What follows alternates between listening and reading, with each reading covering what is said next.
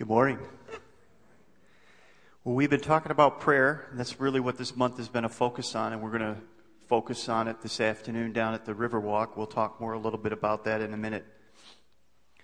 But what I've tried to do in this whole series, if you hear, and maybe you're new to this, you know, you're new to Hope, or you're, you're, you've come to Hope, but you haven't been here for the series. Let me just review quickly the whole gist of what I'm trying to share from God's Word is that when we think of prayer, we, we need to stop thinking of it as a formula, as something we recite, and think of it more as a relationship, being with our Father. And, and I, I stated a couple of weeks, in the last couple of weeks, that being with God is the one thing. Being with our Heavenly Father is the one thing that every one of us desperately needs. And here's the problem we figured out how to live without him. We figured out how to get by without him. Yes, we call to him when we need him and we're in desperate trouble or, you know, we're, eh, we're praying for safety in travel or for a, thanks for a meal. Or, but essentially, we've learned to say, God, we know you're there and we believe in you, but we don't really rely upon you. We don't really bring our lives to you. And the sad part about it is, it's what we desperately need. And I shared how, at least in my life, and I think if, if you look at your life, you'll say the same thing that most of the troubles and the struggles and the fears and all the, the stuff that's going on in my life really results because I just haven't spent enough time with my father. And here's the thing that was just amazingly cool is that we talked about is that God wants to be with us. Because one of the problems we have is we say, well, I can't go to God. My life's a mess.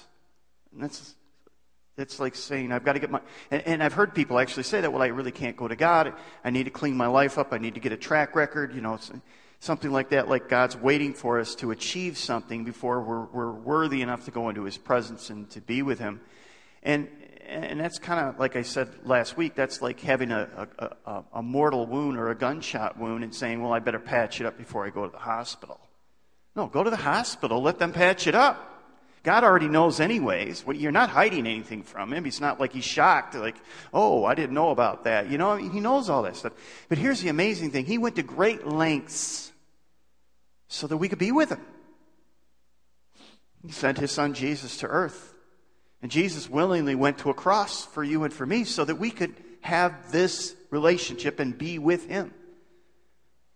Um, but like I said, we've this desperate need that we have to be with our Father is something that we've figured out kind of how to we've patched together things that kind of we can we can make it in life. The last thing we, we looked at last weekend, we talked about how desperately Jesus needed to be with his Father. He was always going off to be with his father.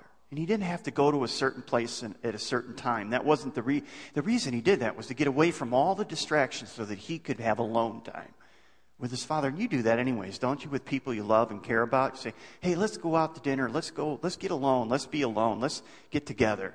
And that's all he was doing. He could be with the father and was with the father at all times. That wasn't the issue.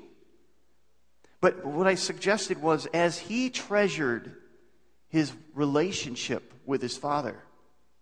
So should we. I mean, if, if he is, when he walked this earth, treasured that and, and, and found every available moment to be with his father, don't you think we need that too? Now, what I want to do is this weekend, I want to look at how not, this relationship isn't open to everyone. You know, uh, it's an incredible re- relationship, but it's not open to everyone. I like you know, Martin DeHaan summarizes kind of what, where I'm going to go a little bit this morning. He says, There are some who hold a view called the fatherhood of God and the brotherhood of man. This does not reflect the teaching of the Bible. However, it is true that God is the creator of all. And in that sense, everyone is the offspring of God. But the relationship that a creature has with his creator is not the relationship of a father to his children. The relationship that we have with God as our Father comes only through our relationship with Jesus Christ. And then he goes on to cite uh, John 1:12 where it says, "But as many as received him, Christ, to them he gave the power to become the sons, the daughter, children of God." See, it, it's not an automatic thing. It's not like you're born into a Christian family or born into a Christian nation or born into a Christian community and all of a sudden you happen to be a Christian. That's not the way it works. It, Jesus is pretty clear. To as many as received him, to them he gave the power to become something I become. It's not something I am, it's something I become. Children of God. So the question I have for you is have you ever become a child of God. He created you in His image, but have you become one of His children? And that's a different thing. That's a different thing. So, um, really, what we're asking is have you asked Him for forgiveness? Have you received Jesus as your Savior? We call it crossing the line, receiving Jesus as Savior, uh, becoming a believer, uh, becoming a Christian. Uh, see, if you don't have a relationship with God the Father, it makes sense that, frankly, prayer doesn't make a whole lot of sense. It's like talking to a total stranger, right? So here's the idea I want you to, to, to look at this weekend. Prayer is, is not possible apart from our relationship with God through Jesus Christ. And, and unless you have a relationship with the Father through the Son, you'll never understand prayer. But here's the good news, and this is really where I want to spend the rest of my time this, this uh, morning is this. If you call upon the Savior, you can have this most significant relationship in all the universe, and you can be with your Father today. You could walk in today, not have a relationship with Jesus, not have a relationship with your Father in heaven, not be able to call him really Father, but you could walk out today and call him Father. It, could, it, it can happen today. Just like yesterday, I did a wedding. And uh, the couple came in and they weren't married. And by the way, the, the priest or the pastor doesn't make them married. All he does is he is affirms the, the commitment that they make to each other. When they give their vows, they're just committing their lives to one another. The, the, husband commits that I will love you no matter what. And the wife commits, I will love you no matter what. And the rings are a symbol that I'm committed to you, and I wear that around. And some of us are wearing rings, and it's, it's a sign of our commitment that we made however many years ago to another person. What did Jesus do when he got on the cross? He committed his life to us. He says, I give my life to you. And so he's waiting for us to commit our lives to Him.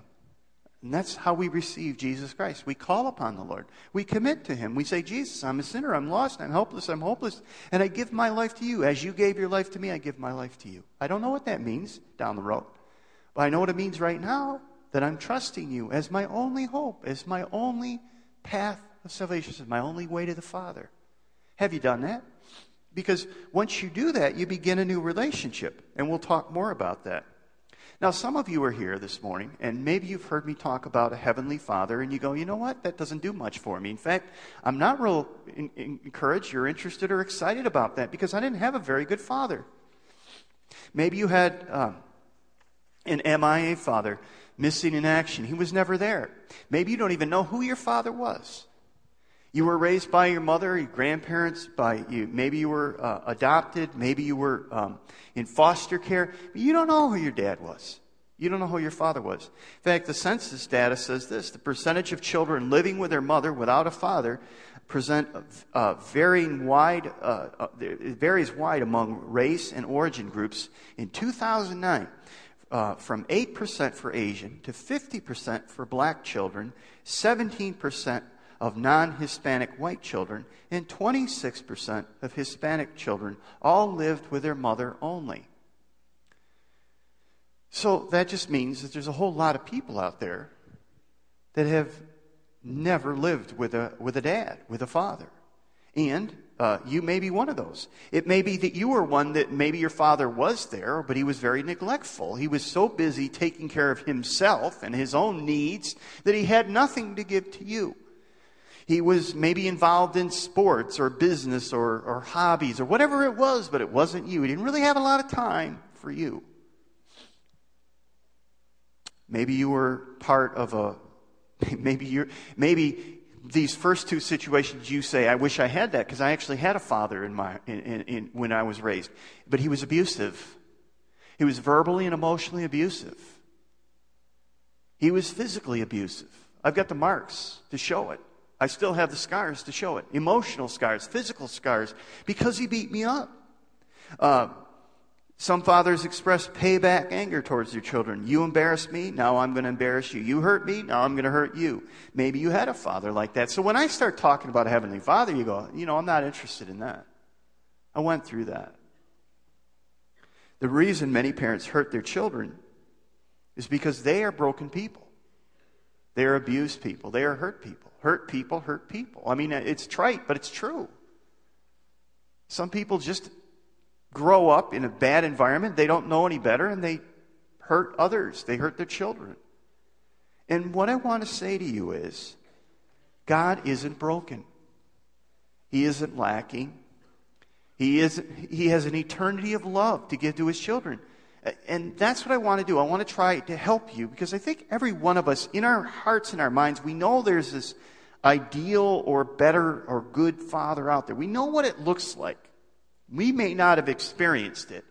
So we really can't give up on fatherhood at all because we know there are good dads out there. But let me give you a picture. Let me try to rebuild and give you a picture of our Heavenly Father because Scripture has many words to say about our Father in heaven. Psalm 103 says this The Lord is compassionate and merciful, slow to get angry, and filled with unfailing love. He does not punish us for all our sins. He does not deal harshly with us as we deserved. For his unfailing love towards those who fear him is as great as the height of the heavens above the earth. He has removed our sins as far as the east is from the west. The Lord is like a father to his children, tender and compassionate to those who fear him. For he knows how weak we are. He remembers we are only dust. Some of you are saying, I don't want to go to the Father. I'm afraid to go to him. What if he finds out what I've been thinking, what I've been doing, my fears, my, my, my lack of faith, whatever it is? And I would say, He already knows. he knows that you're just dust. He knows all your weaknesses. And you know the best part about it? He still wants to be with you. And, and he's not like a human father because human fathers are needy. Human fathers need to get love back. Sometimes human fathers only love if they'll get love back. They only give if they'll get something back. And God says, I don't need anything. You couldn't give me anything anyways if you wanted. I don't need anything from you. I just want to love you. I just, I just want to love you. You see, our Father isn't quick tempered, He's slow to anger. And He doesn't deal with us harshly. He doesn't give us what we might deserve. He, he, he has unfailing and overwhelming love. He doesn't need our love to love us. You see, we all need someone who can be emotionally involved with us, but really doesn't have an axe to grind. In other words, they can be emotionally involved with us, but they're not hurt by us. They're not threatened by us. They're not put off by us. And that's our Father in heaven. Our Father can love us like this. I think we do have positive examples of a Father. We all have an idea, but the greatest example is the one that Scripture gives us. The scriptural picture is the one that I want to fill out today. Now, as I said before, as we cross this line of faith, as we call upon the Lord, as Jesus says, I give my life to you, and we say, I give my life to you, and we cross that line of faith, we call upon the Lord, we become children of God. Paul says something very interesting in Galatians about our relationship. He says this When the time had fully come, God sent his Son, born of a woman, uh, born under the law to redeem those under the law that we might receive the full rights as sons. You can add sons and daughters there. Because you are sons, sons and daughters. God has sent His Spirit, uh, the Spirit of His Son, into our hearts, the Spirit who calls out, Abba, Father. So you no, are no longer a slave, but you are a son, a daughter. And since you are a son or a daughter, God made you also an, an heir formally when you did not know God, you were slaves to those who by nature are not God's. Now, this passage throws us pretty, three pretty incredible things about our Father in heaven and our relationship to Him. And again, that relationship can only come when we know Jesus Christ. But three things. Number one, our Father wants to be with us. Maybe you had a dad who, who, was distant or vacant or whatever. He wasn't there or whatever. Didn't, or maybe he was there, but he didn't want to be with you. You have a heavenly Father that wants to be with you. He sent His Son so that you could be with Him. Jesus gave His life so that you could be with Him. He wants to be with you. We're redeemed and adopted. Our Father wants to be with us so much that He sent Jesus to bring us to Him. And because of Jesus, we can have our sins forgiven. We can be with our Father. And, and not only that, we're adopted into a new family. We're now his sons and daughters. We're not slaves, we're sons and daughters. We have a new standing with our Father in heaven. We've been brought into a new family. I don't know what kind of father you had, but I know the father you can have. You see, you can look back and say, I didn't have a father, I had a bad father, and all that. I understand that. But you can also say, but I have a father. And see, here's, I'll talk about this in a minute. But my point I want you to see here is this you have a father who wants you and wants to be with you. You have a father who provided a way to, you could find forgiveness and freedom and be with him. Secondly, our father values us. He not only wants to be with us, he values us. We're no longer slaves, we're sons, we're daughters. We're not. Jesus doesn't save us so that we can be, still be slaves. In fact, the slavery that, he, that Paul's talking about is the slavery to sin. That we couldn't, could say no, we couldn't say no to, to sin, that we were slaves to sin. Jesus said this very clearly. He says, Anyone who sins is a slave to sin. The Bible says that if you've never called upon Jesus, you don't know freedom. You, you, you are a slave to sin. That Jesus died on the cross so that we could be set from the power of sin and death. We no longer are enslaved by it. And we're not only adopted as sons and daughters, but we've been set free. And we're part of a family. We're brothers and sisters in the faith. And many times we call each other brothers or sister. Um, we all call God our Father. We have been set free. If you never call upon Jesus, you may not know it, but you're a slave. Only Jesus can set you free. Now, Jesus doesn't set us free to be alone. He sets us free to be part of something bigger than ourselves, part of a family. And when you're adopted into a family and maybe you've lived alone, now you have to understand you're part of something bigger. And that's why when I talk to Christians or people who say, I'm a, a, follower of Jesus Christ, I'm a Christian, and I say, Well, are you connected to a church family? No, I'm not. They're hypocrites. I don't like what goes on there. And, and I would just say, That's rejecting your adopted family. You're part of a family. And it, by the way, it's the bride of Christ too. So let's be careful about how we criticize his church because that's like criticizing the bride. You don't do that generally if you have any common sense. To the groom. Boy, she's ugly. What were you thinking? And let's face it, we are ugly, spiritually speaking. I mean, it says we had nothing that was attractive, but he somehow, for some reason, said, You're beautiful. I love you. I want to be with you. And, and why do we get all caught up with this thing? Well, I wish I were more pretty. You know, I, w- I wish as a Christian I was more pretty so that I could be more acceptable. And you know, go, He already knows what you look like. And He accepts you and He loves you. Get over it, you know. Go to Him with everything. He knows it anyway. Third, our Father embraces us. We're moved by his spirit to cry out, Abba, Father. You know, in the, in the Old Testament, no one ever called God their father. No one. It was unheard of. You didn't call God.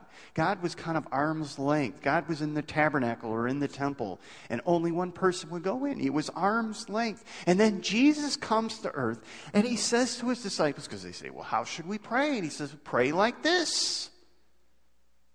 And he doesn't say, God, you holy God. He, he says, pray like this Our Father. That was, that was revolutionary. Now, for us, it's, well, it seems normal for us. It seems like that's what you always do. And, and, and it wasn't. It was, it was very new. Um, Abba is a word that children used in their Jewish homes. They called their, their, their, their human fathers Abba. When a child was, was weaned, he would say Abba or, or Daddy. Daddy is a word, you know, Papa. Think of Papa. Think of Daddy. That's the idea of Abba. You know, we, we use words like mum or mama or something like that. It's, it's kind of like that with, with dad. And, and it's likely that when Jesus was growing up, he called Joseph Abba. It was a very common name. And so he gives this very personal, very, very uh, human name to our Heavenly Father. He says, Abba, Father. The Spirit of God. And the Bible says one of the signs that you're a follower of Jesus Christ is you receive the Spirit of God. And the Spirit of God within us causes us to call out, Abba, Father. Abba is recorded in Jesus' prayer, as I said, and he said, Here's how you pray, Abba, Father. You know, I was thinking about this. I was raised in a, in a home. I had, my dad was there, my mom was there, and uh, they had a fairly good relationship. I had a good father. He worked hard, he provided for us. He was um, kind of a strict disciplinarian. I mean, I have five brothers, so I mean, figure it out, you know. Kind of, get, you know, let's just say the belt was used for something other than keep your pants up. um, but my, my point is this he was a good dad, and, and, and yet there was something, it, I, you know, go, growing up, I just felt like there was something missing. There was like kind of an arm's length. It was like he couldn't relate on a, on a deeper level with me, on just I mean, I would never go to him and talk to him about my thoughts or my feelings or things like that. He was too busy. You, you had to catch him at the right time, and he, you know, just there, there some moods and stuff like that. Again, I had a good father. I'm not understand that, but but the point is, what I realized later on in my life was I was asking my father to be my Abba father, and he couldn't. He had no capacity to do that. And every one of us in this room needs an Abba. No matter how good your father is, he will never, ever be able to be Abba Father. Never. He's always going to fail you somehow. He's always going to have a bad day or struggle or I don't want to hear it or it's a bad time or whatever it is. Not our Abba Father. He's not like that. And what I realized was I was asking my earthly father to be my heavenly father, and he couldn't do it. He wasn't made to do it. He had his own life, he was struggling with his own fears and things. And maybe what you need to understand is you have a father who wants to be with you so much that he sent his only son to earth so that you could be with him anytime, any place, any circumstance. That's why those words of Jesus are so powerful in Revelation, where he says, Behold, I stand at the door and knock. I'm always ready. I'm always willing. I'm always available to be with you. And Paul says that one of the signs of sonship that being a son or a daughter is that we have His Holy Spirit within us, and His Spirit will cause us to cry out times, Abba, Father. Now, secular, the secular world basically says religion is something that man creates. That we can't cope with the world, we can't explain the world. So what do we do? We create a God so that we can say, that's how it happened. That He's over these things. So we can't explain like natural disasters. We can't explain like sickness. We can't explain different things. So we say, God did it or something. So now that we have science, we say we know how many diseases spread. We know how natural disasters happen for the most part. So science has been able to explain a lot of things.